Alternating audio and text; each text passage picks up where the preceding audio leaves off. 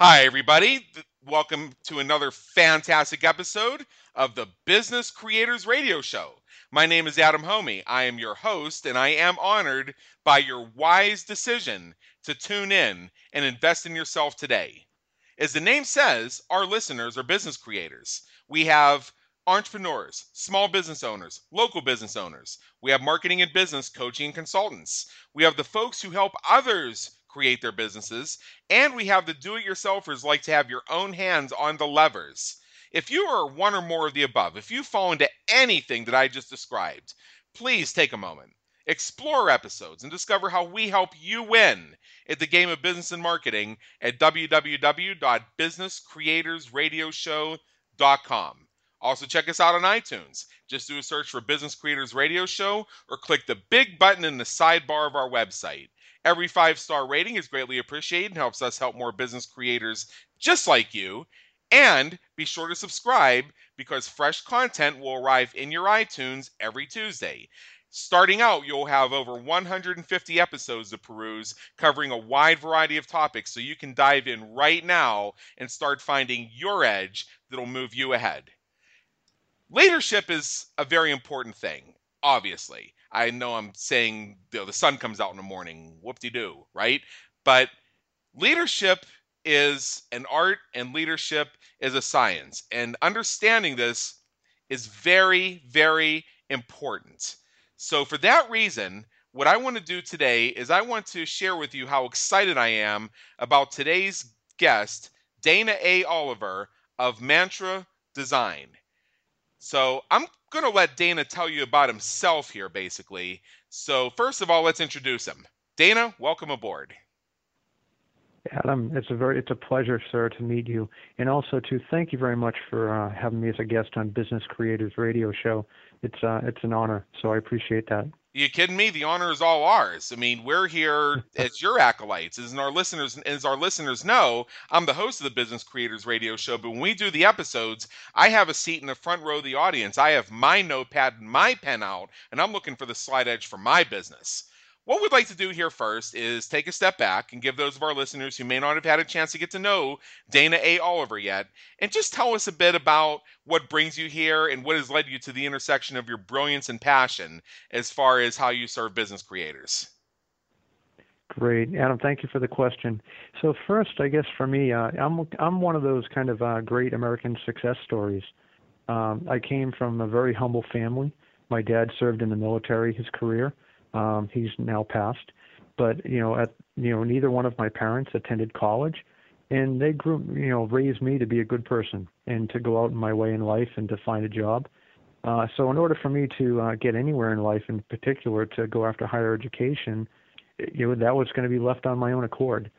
So I took the route of, uh, you know, going to work full time um, at remedial jobs. Really, I worked for 10 straight years. Went to night school uh, during that time at Northeastern uh, University in Boston, Mass, and ultimately earned my uh, Bachelor's of Science in Mechanical Engineering and started my career as a draftsman and ultimately, you know, led led that to being the senior director of research and development for Medtronic, a division I helped grow from 100 million to approximately 2 billion in annual revenues.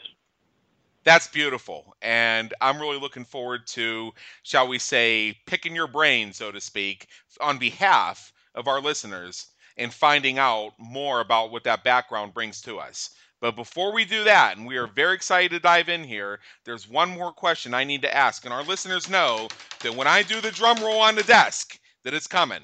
Here in the Business Creators Radio Show, we provide the tools, techniques, and strategies to help entrepreneurs quickly grow their businesses. A lot of our listeners tell me they have everything they need to implement anything that anybody, including Dana A. Oliver, says they need to do, except for time and money. This is a question we ask every expert who appears on the Business Creators Radio Show. And what I like is not only the variety of different answers, but also the variety of different ways the question is interpreted. So, Dana, how do time and money impact what you are going to share with us today? Well, I think for me, you know, if I was to give one uh, one uh, sentence of advice to your listeners, that's you know, I, I learned a trick, and that's every morning when I get up and every night before I go home, I would ask a simple question, which is, what is the single most important thing I need to do today to make the day a success?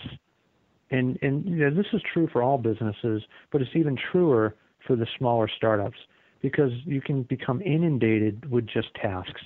You know, never mind answering emails or trying to create specs or make phone calls or talk to customers or whatever be the case. But that doesn't mean your day is a success. So I ask that, you know, what's what's it going to take to make your day a success, or what is that longest lead item that you might need to be chasing down that day? So that's my uh, my answer.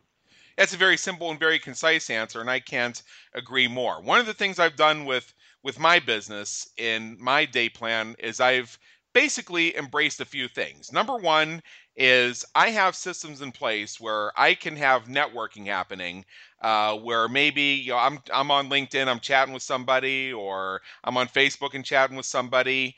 Uh, maybe I'm doing it myself, or maybe somebody responds to one of my posts and they're just so excited about what I wrote because let's face it, I'm awesome, and I can say that because it's my show that they want to speak with me one on one. I have the people, the processes, and the systems in place where even though by the time you get on the phone with me, we've probably had an online conversation, uh, maybe done some chat on social media, maybe we hit it off inside a discussion group on Facebook and LinkedIn where we were helping each other. Could be one of those things. But even if this is somebody who I have never spoken with before, never chatted with before, never dialogued with before, never heard of, they can find their way all the way onto my schedule and I don't even have to research them before I get on the phone, except for maybe two minutes before I hop on the phone, just to get some background on who they are. And I can pick up that phone it's like we're old friends. That is how tight my systems are because I just don't have that kind of time to waste. The second thing is, is as far as emergencies, uh, I have a specific list of people whose emergencies can impact me and rearrange my day. These are called top high paying clients, and they know who they are. They also know that there's a shortcut to get a hold of me and that they are privileged in having that shortcut. Like they know my Skype, for instance. And if they type to me and they say, hey, got a sec, as long as I have that sec, they got it. But that's not open to everybody. So I'm keeping my circle tight and I'm keeping my schedule tight. The third thing I do is I'm very aware of my energy and I know that I can drive like crazy. I can go 18 hours on an issue. Uh, when I need to pull out all the stops, I can not only pull out all the stops, but uh, hurl them all the way across three time zones to get it done. I also know that my energy wavers. I know that if I uh, if I really put the work in for about three or four days, I might need a day just goof off, or I might need a day where I just uh, you know do the necessary stuff, and then I spend the rest of the day on social media getting to know people, or taking a walk in the park, or heading down to cigar shop, or pet playing with my cats, or whatever. So I honor that, and I respect that, and I have a commitment to myself that as long as my deadlines get met, as long as I deliver my value, as long as I do what I need to do to help my clients win at the game of business and marketing, and I am helping the Business Creators Institute spread its message and help more people and entrepreneurs around the world that hey, if I want to if I want to put in an hour that day, fine, it's covered. So I do it with no excuses, no apologies, and with full understanding of the relationship between my time and my money. Because when I honor my time, the money tends to come in. What I'd like to talk about today, of course, is leadership. Uh, so basically, let's start by defining our terms. Dana, please tell us why, in your estimation, based on your experience, leadership is so important to either a business or an innovation company. Yeah, thank you for that, Adam. Great question. And and by the way, yes, you are quite awesome. Uh, just want to well, thank confirm you. that. thank you. um, but yeah, to me, this is this is a great topic. I mean, to me, leadership is everything. And what I mean by that, when I look at business, a lot of business schools in particular, they'll talk about having a great strategic plan. And then, you know, most executives, you know, struggle with having an equally effective infrastructure. So we hear all the time about, you know, about strategy and, and about execution. Well, to me, business has three legs, a third leg, and that's uh, hiring exceptional people because business is about people, and then leading them with emotionally intelligent leadership skills. And I'm telling you, when you can begin to hire the right people, share the vision, embrace them, give them the tools that they need to do their job, the time to get it done, uh, and um, invest them into the strategy to help you grow that business, that's where you establish greatness. So I would tell people they need to begin thinking about business as as not only strategy and execution, but also emotionally intelligent leadership. It's essential, and this is far different than you know so many leaders you know that, that they get into leadership, but they're thinking more about their own selves. You know, emotionally intelligent leaders are thinking about people because at the end of the day, a leader is one person, but as a leader, your time is multiplicative. So you want to be able to, you know, motivate people and to uh, and use them as a catalyst, to, you know, to be to do more with less. Yeah, that's very true. And what I when I ask folks when I come into a, a company and I see they have their team, whether they're it's their employees, the people work in their office, their virtual team, or what have you, is I ask a very provocative question very early on, and I say, "In what way are all these people profit centers for your business?"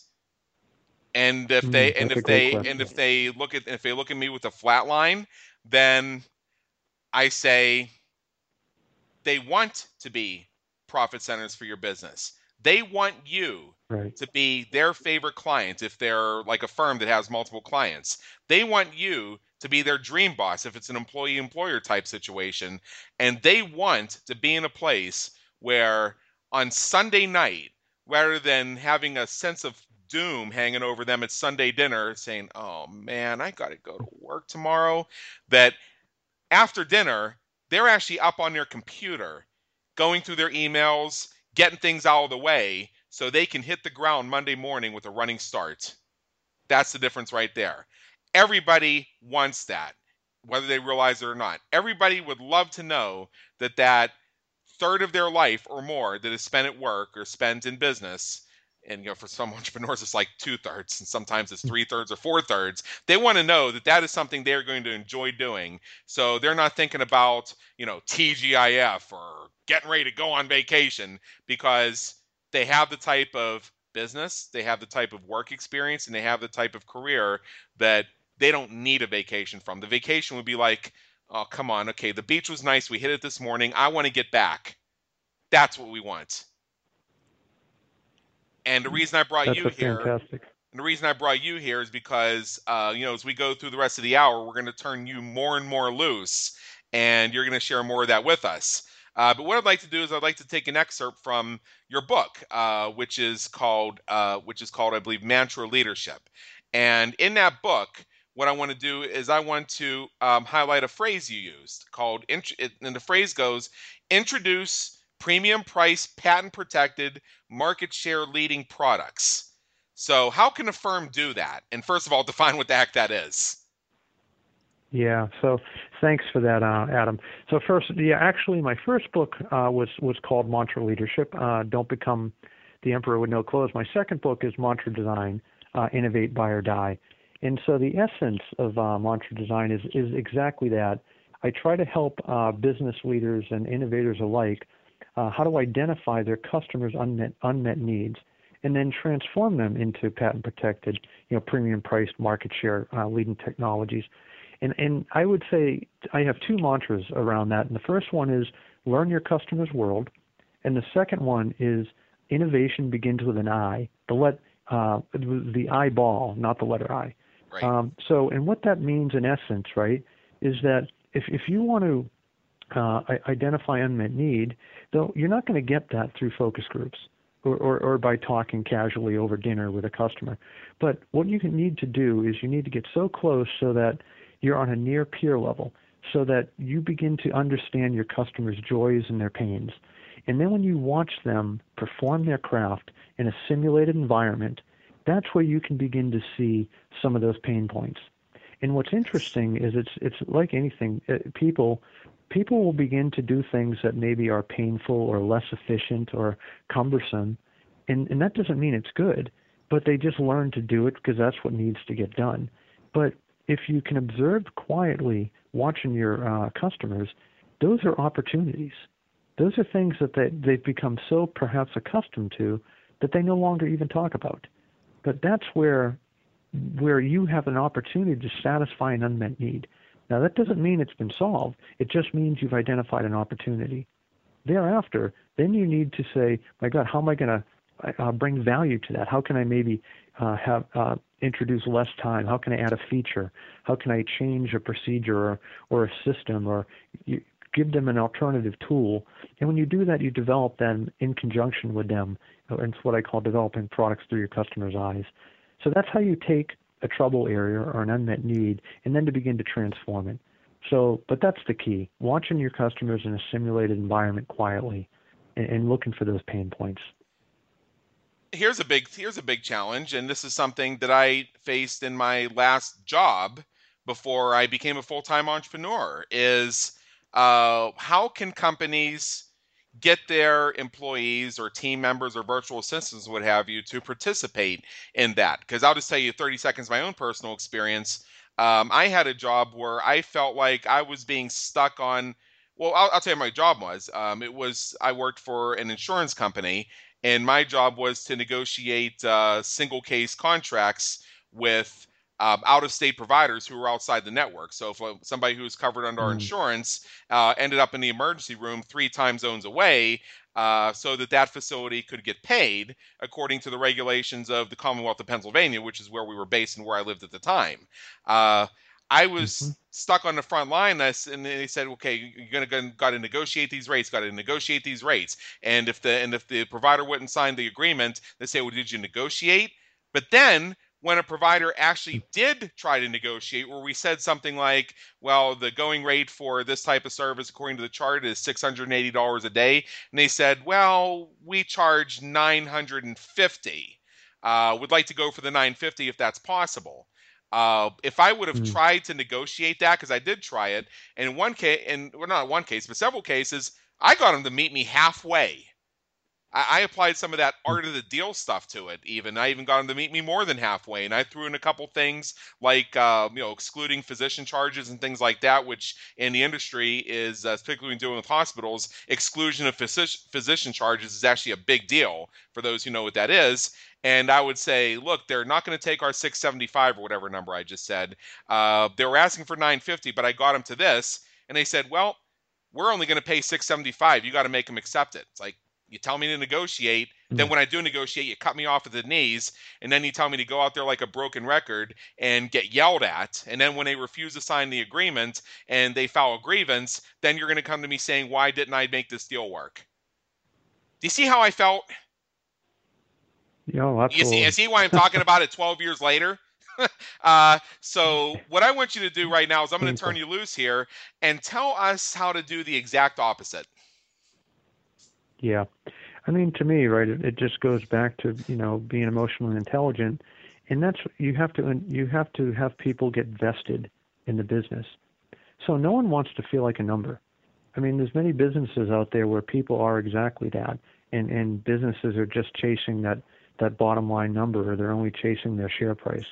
And those are important, but I think any business that's chasing a share price is mistakenly losing all the stakeholders.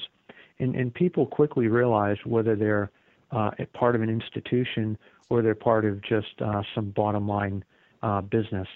So for me, when you involve people in the strategic plan, and, and you talked about, you know, asking a small uh, business owner about um, people bringing value to their company.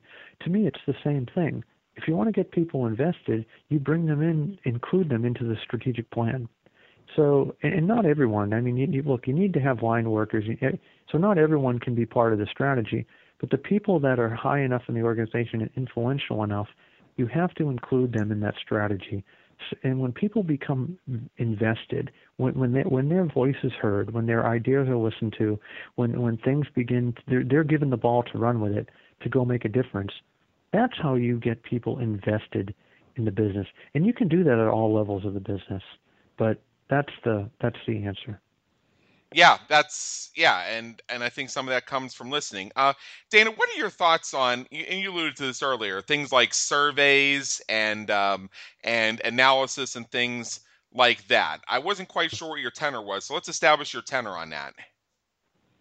Yeah, I mean, obviously, I mean, there's all kinds of market research that you can do, and and I don't want to I don't want to dismiss market research entirely outright. However, I do think it's limited, and what I mean by that is I found that uh, a couple. Let me let me make a couple points to this. One is that if you're part of a focus group and you're taking you're talking to people, one if you have more than one voice, let's say you have five customers, and one has a big towering voice and a big presence. What you're going to find is that most people out of professional respect, even though they might disagree with that person, they're not going to do it publicly. So all of a sudden, if you're in a focus group, it's very common the person with the biggest and the loudest personality is doing most of the talking. And then you have a lot of other people nodding their heads. And they're nodding their heads not because they agree, but because that they don't want to um, uh, argue differently in front of their peers. So that's the first thing. Second thing is that when you listen to people, and, and I've seen this countless times, right? Because I develop medical devices, I start. I always start with I bring people to a room outside of our simulated operating room, and we talk. We we draw on whiteboards. I take notes. We might watch, you know, uh, some videos and talk about procedures or or a product or a feature, whatever it may be and, and we'll take notes. And what's amazing to me is that after someone tells me how they perform a task, when we go into the operating room, it, it doesn't happen. They'll do elements of it, but what happens is they think that they might be doing something when in reality their subconscious mind is taking over. It's kind of like driving the car, right? You listen to a good song, you're talking to a friend on the phone or whatever it may be. Next thing you know, boy, you, you don't even know how you, how you got to where you need, needed to get to, but you got there safely. Right. So so again, I don't dismiss outright focus groups or, or market research. It's important, but I think you have to you have to balance it, and and that's the caveat. So to me, it's take that research, take those focus interviews, but then prove it.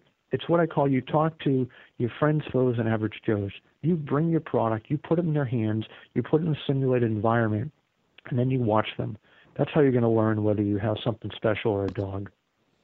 Yeah, that's very true. I'd like to seize on something that you mentioned here. Uh, you mentioned that you know there seems to be a dominant personality in the room, and a lot of people just kind of like nod along. Uh, yeah. So there's two things I want to I want to get out of that. Uh, you know, you're you're you're the type of expert we love here because you say one thing and then it triggers three other three things three other things in my mind which is great and we cover so much ground uh, you mentioned you know there's a dominant personality and everybody else um, nods their heads to me that speaks mm-hmm. to the introvert extrovert thing uh, where obviously the yeah. big you know big outgoing extroverted type is going to be able to easily dominate the conversation and the introverted person uh, because they're not going to speak up right away I find it many times they don't speak up at all because eventually yeah. somebody says what they were thinking. I found right. that, and I've asked other fe- fellow introverts about that. Me being very introverted myself, uh, some people can't believe, but it's true. Uh, so, so first of all, how do we make sure that our that are introverts, um, you know, you know, the Gandhi in the room, as I like to call the introverts, uh, gets their message across? Yeah, and I think that, and that's relatively easy. So let's just say, even if you are dealing with, you know, a small focus group area, you have breakout sessions. So for me, you know, we, we'll have, you know, we'll have more than one product. So even though we might have one product, or we'll have, we'll break it into different elements. So we'll isolate our users. So one, I don't like to have particularly large groups, but sometimes it happens. So you have to deal with that. So you begin to break them down into smaller groups. Or you or what you'll find is that you know the people that are verbose, you're going to hear what they need to hear. But it's then it's easy to and plus what will happen is when you have more than one person in the room, you can begin to occupy that verbose person, and then you can peel off some of the other quiet people. And then you can say, hey, you know what? I, I noticed that you're not getting much of a word in here. You know, I, I'm really interested, and I do want to hear your thoughts when you when you begin to carve people out again and you make them feel special, you know, when it goes back to look, we brought you in here for a reason, and I very much want to hear your opinion. You're important to us. Well, boy, then people are. That's how you reach the uh, the, the introverts. Is that you you might need to peel them apart of those uh, big personality types. Yeah, that that's very that's very true. Um, other tactic tactics is uh, yeah, and you and you hit the nail on the head. It's like you set up the pins, and I'm going to roll the strike here. We work as a great team, Dana. Is uh, is uh, when you have focus groups, this is where you put some of your introverts in charge of the groups because the introvert yeah. uh, tends to work better in a small, focused group to keep the terminology consistent. And in positions in leadership, they can be incredibly effective because they have that ability to listen because they spend so much time doing it themselves. So, in a small work group, they can be an effective leader and they can also be a, a very empowering leader because they don't need to dominate the stage. Uh, they are focused right. on listening and they're focusing on helping other people find their voice, partially because they struggle with, to find their own voice. And I, and I can tell you, I mean, I've been in situations where there was this one mastermind I used to belonged to, uh, uh, going back like 10 years, and we had group conference calls. And it seemed like every time I yeah. tried to speak, and this only ever happened to me, somebody else would just start talking and it would just overtalk me. And uh, and uh, after, I mean, at first I just, you know, I would just go silent. And then after a while, it got to the point where if somebody started talking over me, I'd just keep going like I didn't hear them. Sometimes I get so frustrated, I would say, "Excuse me, I was talking. You wait your turn. Right. I listened to you speak four times already. Now you give me a damn chance. and um, and isn't yeah, and and and and that and that's and that's just the bubbling over effect of the people who find themselves nodding in the room, like, "Damn it, I have a voice." And this is where leadership yeah. comes in. Now, uh, you know, one of my own mentors, uh, Jim Palmer, the Dream Business Coach, uh, he has a formula for running masterminds, and one of the key elements of running a mastermind is what or, or group com or group a group meeting, uh, whether it's an in person or a conference mm-hmm. call, what have you, is what we call the behind the controls work, as Jim calls it. So when Jim's hosting uh, a group call of his mastermind program. In fact, uh, I was on one just right before we uh, went online with the Business Creators Radio Show this morning. Uh, he uh, he is he has about 25 people on the call, and uh, he's connected either he or his assistant rather is connected on Skype mm-hmm. one way or another with every single person, and they'll go behind the scenes and they'll say, "Hey, you got something to say? Uh, hey, you know, this person's yeah. asking. This sounds like something you could jump in on. You want in?" To encourage people to speak up, and then they also use a technology yeah. where, in order to speak, uh, they use a technology called Instant Teleseminar, which is one I love myself, where you have to press star two or press a button to cue yourself in, and they call on you in turn. Somebody talks over you when your hand is raised and the moderator is called on you, shame on them. And everybody right. gets a voice. Uh, so that's the first thing I want. That's the first thing I wanted to seize upon in what you said. Um, the second thing is, yeah, you do have that one vocal person, and they do tend to dominate things. So what happens when you have your people in the room who are feeling overpowered and they're nodding, nodding, nodding, and they're and you know they maybe they're bubbling inside saying, "When the hell is it my damn turn?" And the mm-hmm. person who is dominating the conversation is talking about something that they know is absolutely not the course we want to take. Yep. So now we have another. it's challenge. really very easy. Yeah. Yeah, to me it's really very easy. And one of the techniques you use when I mean it's you can find out pretty quickly if you have one of those voices in any gathering. But um, so as a leader, you can do uh, one or two things really, which is very simple. One is right at the very get-go, you can say, "Hey, look, I'm going to ask a question, and we're going to open it up to the floor, but I want to go around the table. Um, so I want to hear everyone's voice." Or alternatively, what you could do is you say, "Look, I'm going to, I'd like to engage in some topics, and and I'm going to ask, I'm going to call you out by name and just say, hey, Adam. So I'd like to hear your voice on this. So and when you do either one of those techniques, you force those big voices that they have to wait their turn because those are the rules, and they have to honor the rules because it's not their game. They're a participant, even though they they have that big personality. Either one of those techniques works just just fine.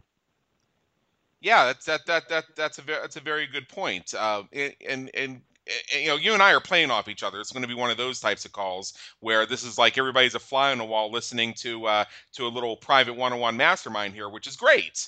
Uh, I was a chapter head of a professional organization. I'd been on the board of directors of that organization for the four years leading up to it, and we had our board meetings once a month. It was like the third Wednesday at 6:30 p.m. or something like that.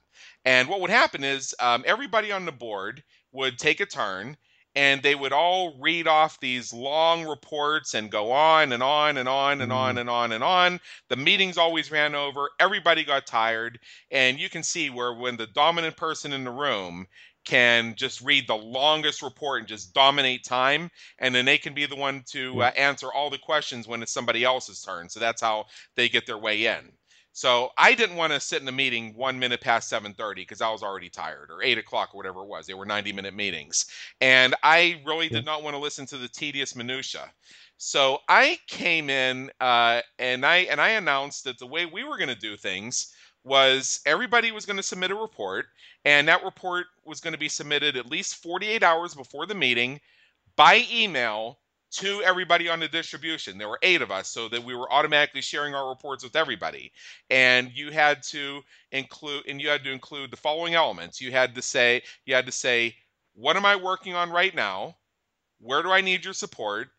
And what are my mm-hmm. ideas for moving the chapter forward whether it's the marketing the membership whatever it is. Cover those three things. We didn't need phd level dissertations. A quick email with a couple bullet points was fine. And if you only had one item in each mm-hmm. category that's fine too. I just wanted you to put it out there.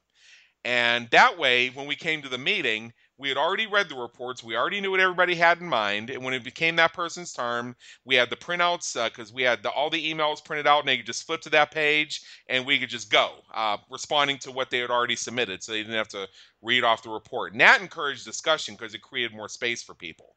Now, the first meeting, yeah four out of eight people submitted their report. So what I did is I went through the meeting. I went to the four people who'd submitted their report, and as soon as we were done with them, I said, "All right, guys, Great meeting. See you in four weeks. And so you can imagine there were three other people in the room saying, Well, hey, what about me? I said, well, right. Where's your report? I wasn't yeah. joking. You, well you, have, you, have, to submit the reports. Well, wouldn't you know it? Wouldn't you know it? Uh, for the next 11 months, we had two people who uh, called me Il Duce to my face and hated me. But the other five, I, I, I, I don't care. You don't hear about them, and there's a reason why.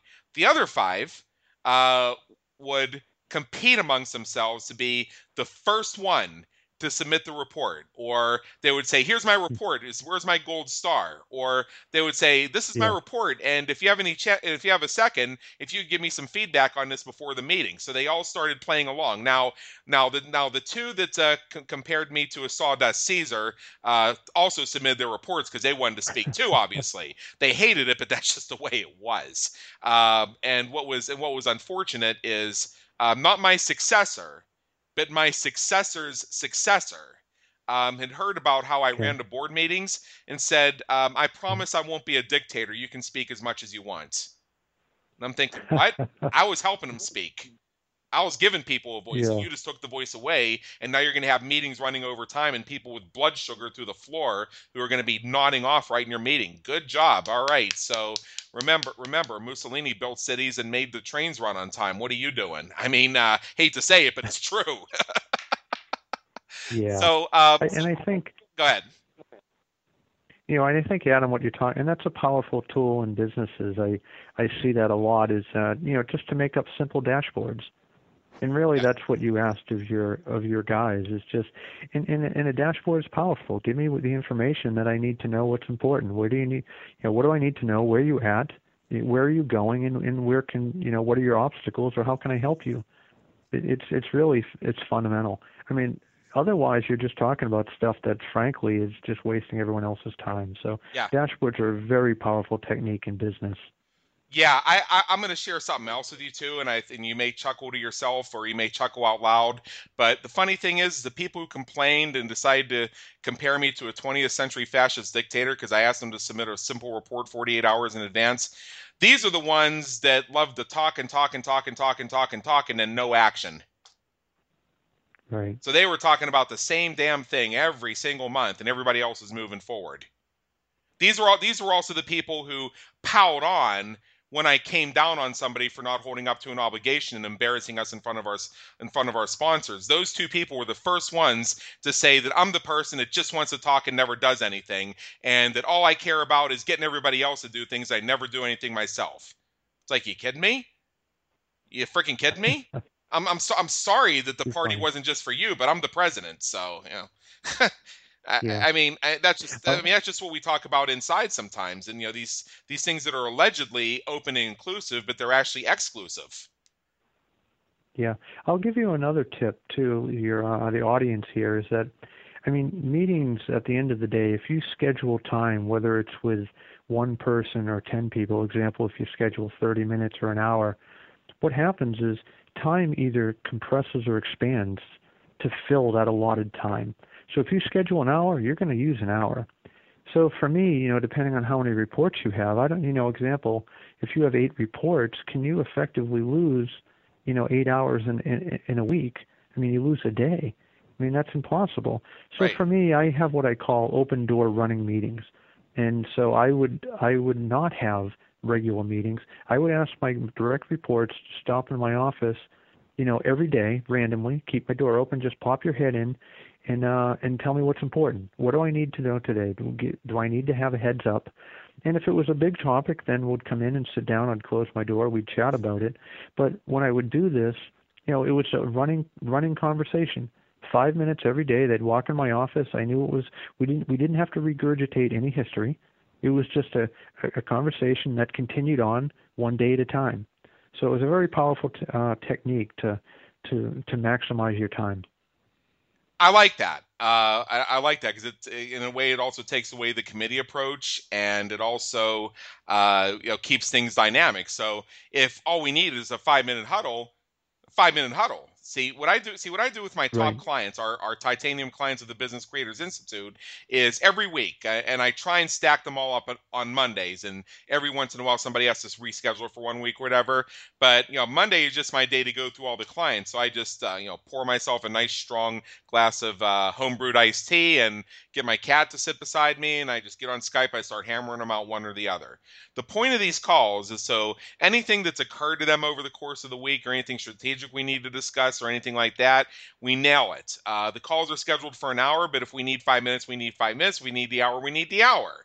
And then uh, over the Mhm. course of the week, we find that we actually need a lot less meetings because not only do we pre-schedule it and it's recurring, but we also honor that it doesn't have to be the whole hour. I mean, one of the commitments is we don't have to fill this space if we don't need to.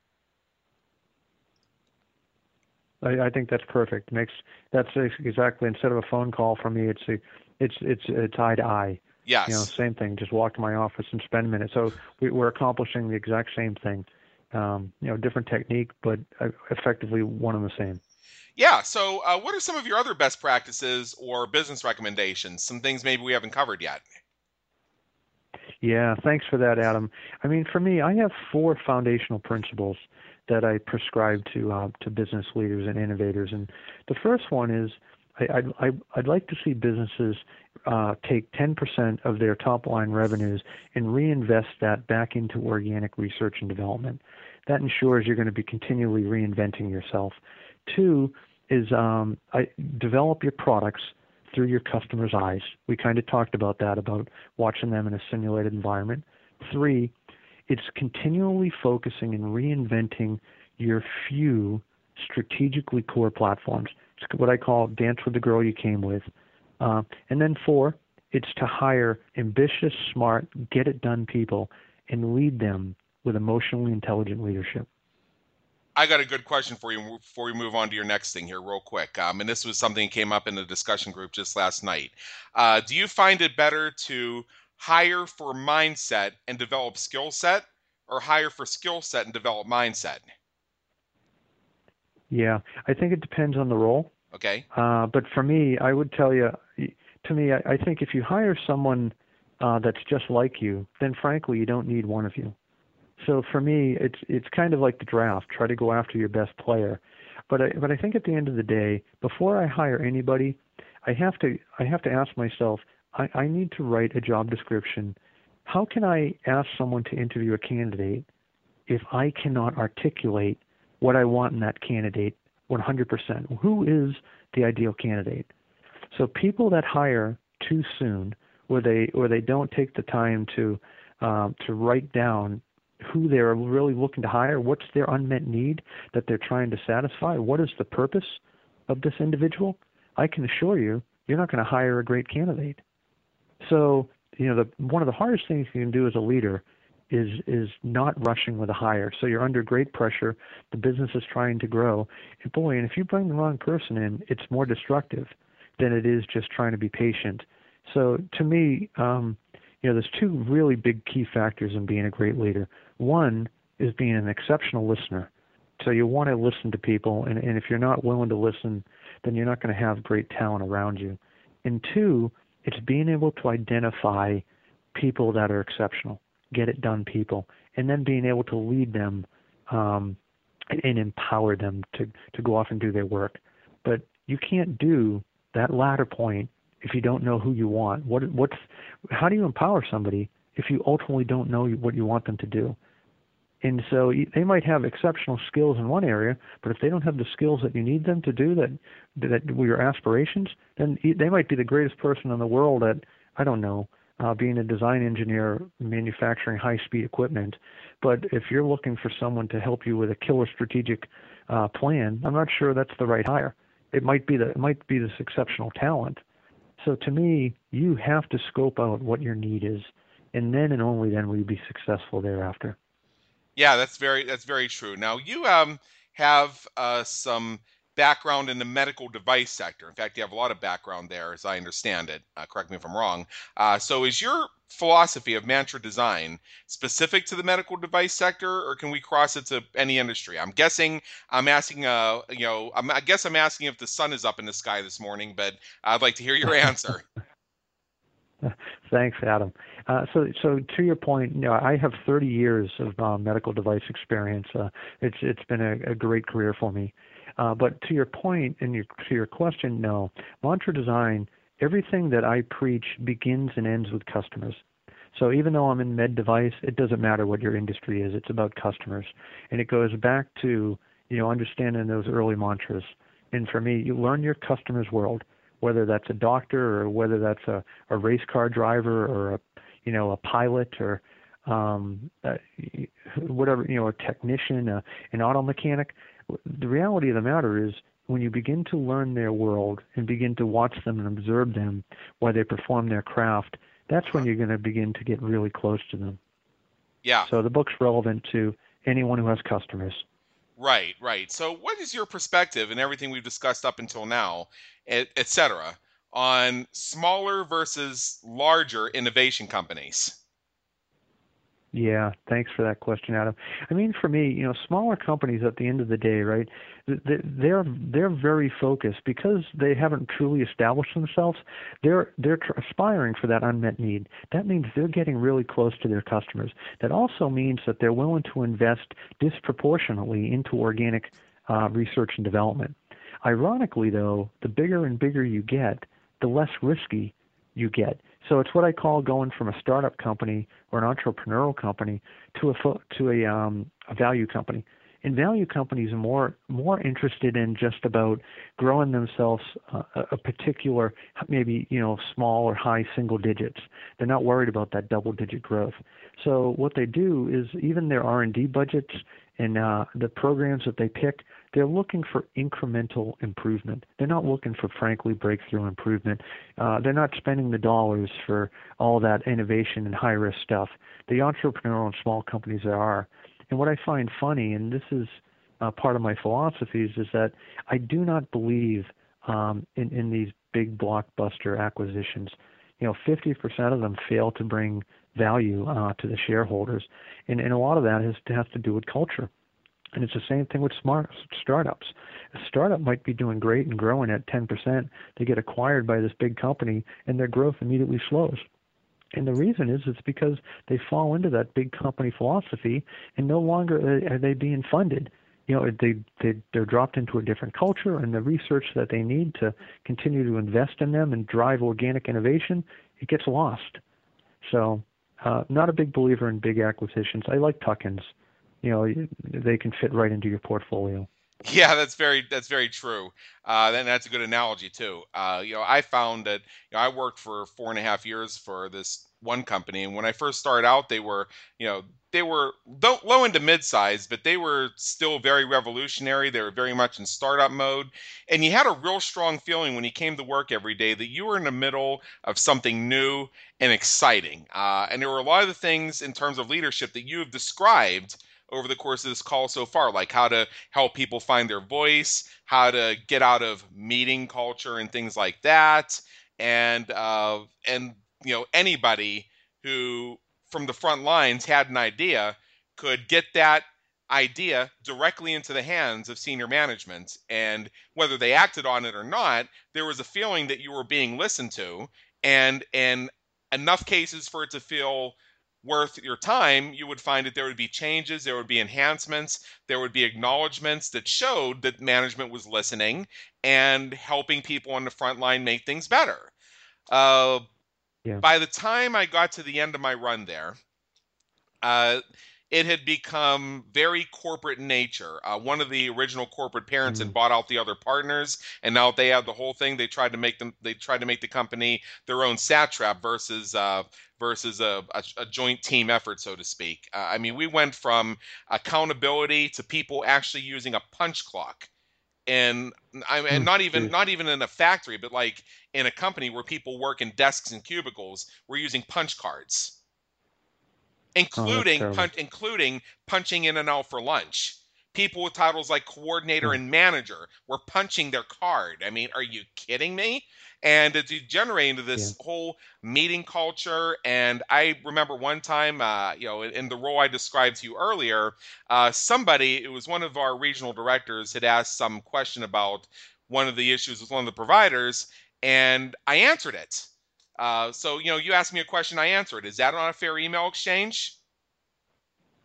Well, holy, well, holy hell! That email touched off two hours of management meetings uh, with documents and huddles and reanalysis of policies and procedures, and uh, me having to sit through almost two hours of lectures. And you want to know why?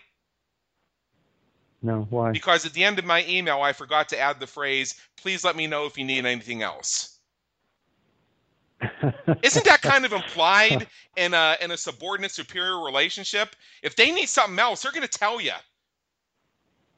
Yeah. I mean, I mean, yeah. I, I, mean, I, I, mean, I'm thinking, I'm, I mean, I'm thinking, you know, correct me if I'm wrong, and I, and it just turns out I understand nothing about innovation and managing your time. That if I can send a short email to somebody that's clear and get the exact answer I need, I'm good. Well, it's funny. Email is one of, um, I mean, email, sh- technically speaking, should not be much more than a, a few sentences long. Right. People have learned. I mean, at the end of the day, and and if you need much more than three three sentences, or if there's any confusion, either get up out of your desk and go walk over to their office, or pick up the phone. Right. So it, it you know the the problem with anything that you put in writing is that it's hard to understand you know the subtleties behind the words or the emotion or the inflections. You know so words can can not necessarily portray what they mean. And so and many people because they're so busy they'll fire off emails but they haven't taken the time. It's it's one of the disservices. I mean again you know for me when i started in business we had you know the internet was not well networked at all and and i grew up on a typewriter.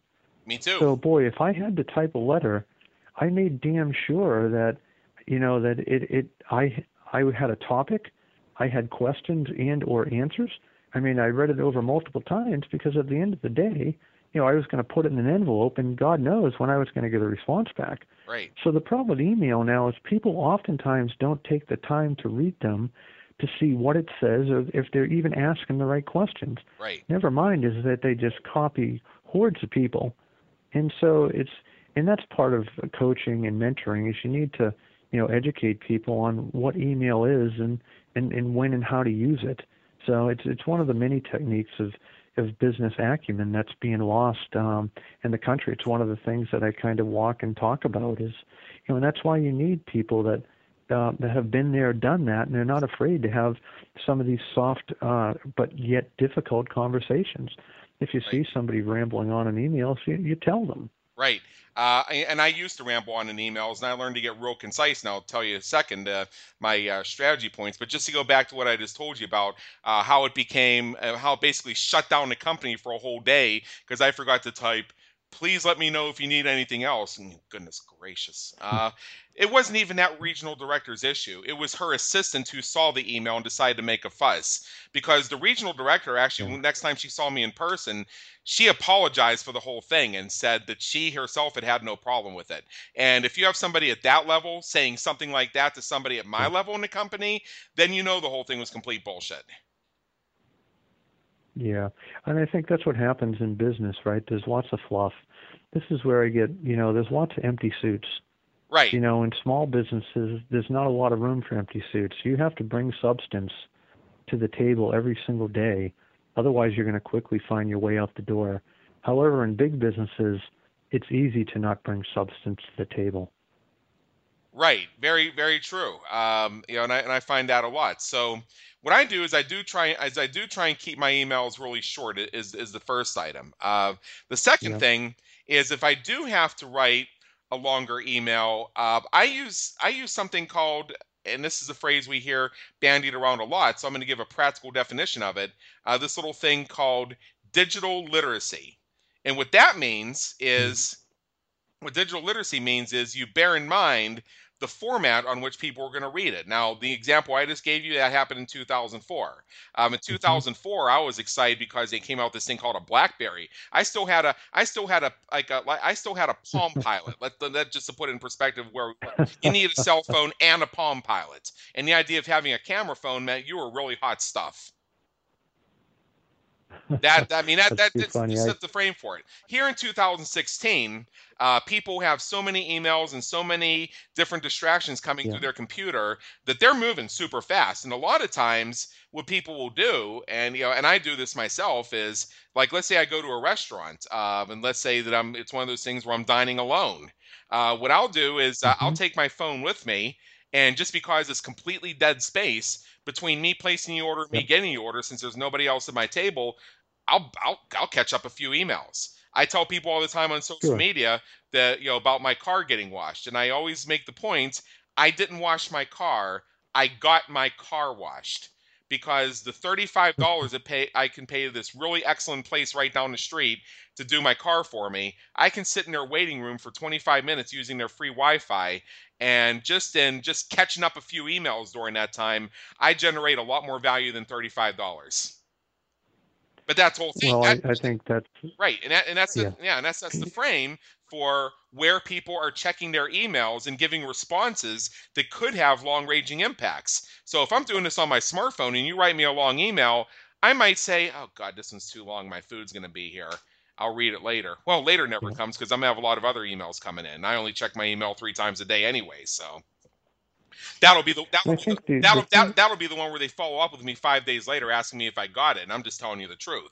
So digital literacy, um, as much as possible, every single sentence is its own paragraph, and that forces me to be concise because then things start to get long. I start cutting back, and if it's a type of email where I'm laying out a process, I use very generous use of subheaders and bullet points, just like sales copy.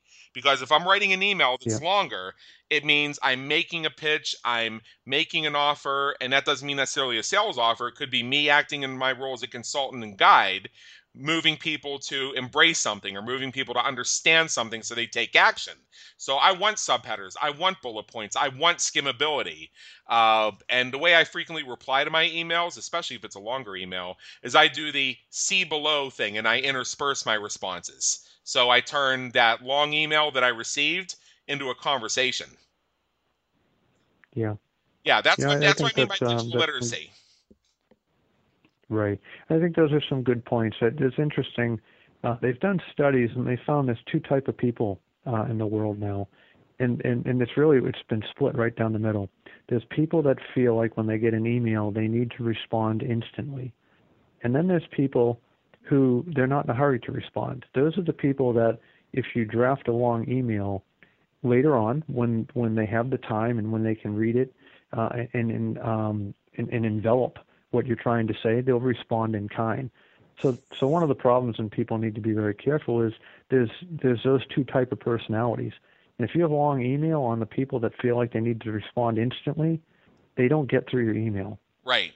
So it's very easy to get a bad answer or to dry or to you know, um, uh, push a conversation in the wrong direction or to uh, propose something and get back a response and and have a lot of wasted time because someone didn't take the time to read through an entire chain. Right. So to me, it's simple rules. If you want to use email, keep it short and simple. Yeah. Um, and, and direct it to the people that you want an answer from, and, and, and ask a question clear and concise uh, if that's your aspiration. If you need something longer, then it should not be in a question format. And and don't forget, it's easy to walk out of your office or pick up the phone. I mean, eh, too many people are hiding behind their computers these days, and too much valuable information and time gets lost. Yeah, that's and that, and that is so true. Um, you know, you heard me say at the very beginning, if you're close enough to me that your emergency can impact me, which means you're a major client making a big investment in the Big Business Creators Institute, you have a way to me that's a lot faster than email. Uh, that that's the first thing. Uh, and the and the second thing, and I say this to everybody, is uh, oh, you put the word urgent in your subject line. Isn't that so cute? Mm-hmm. Oh, and you used all caps. Wow. Yeah. but I don't care. Uh, you know, number one, if you're close to me, that your emergencies can impact me. You know the you know the way to get to me in an emergency situation. And if you're not, then your urgencies are yours.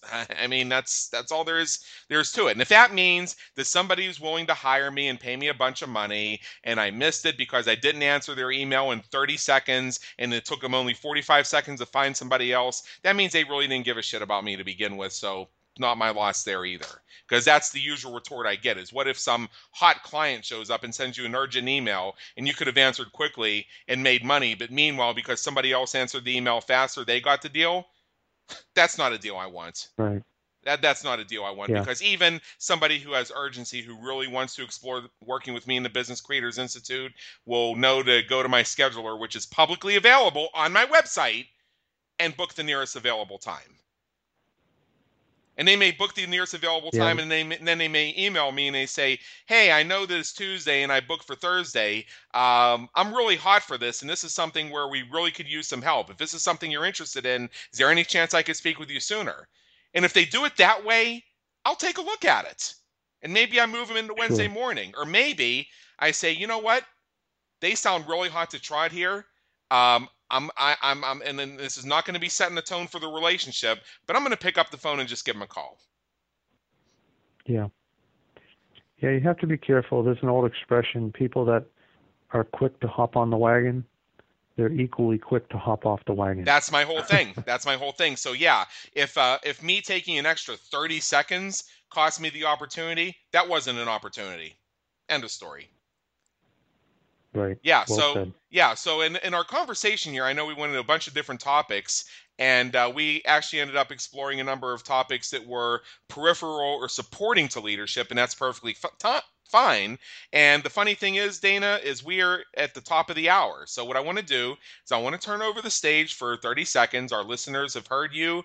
Uh, they may have questions. They may want to explore more. They want to may want to buy your book, or they may want to you know schedule a call with you. Uh, so tell us just very briefly how you help business creators win at the game of business and marketing and leadership and everything they do.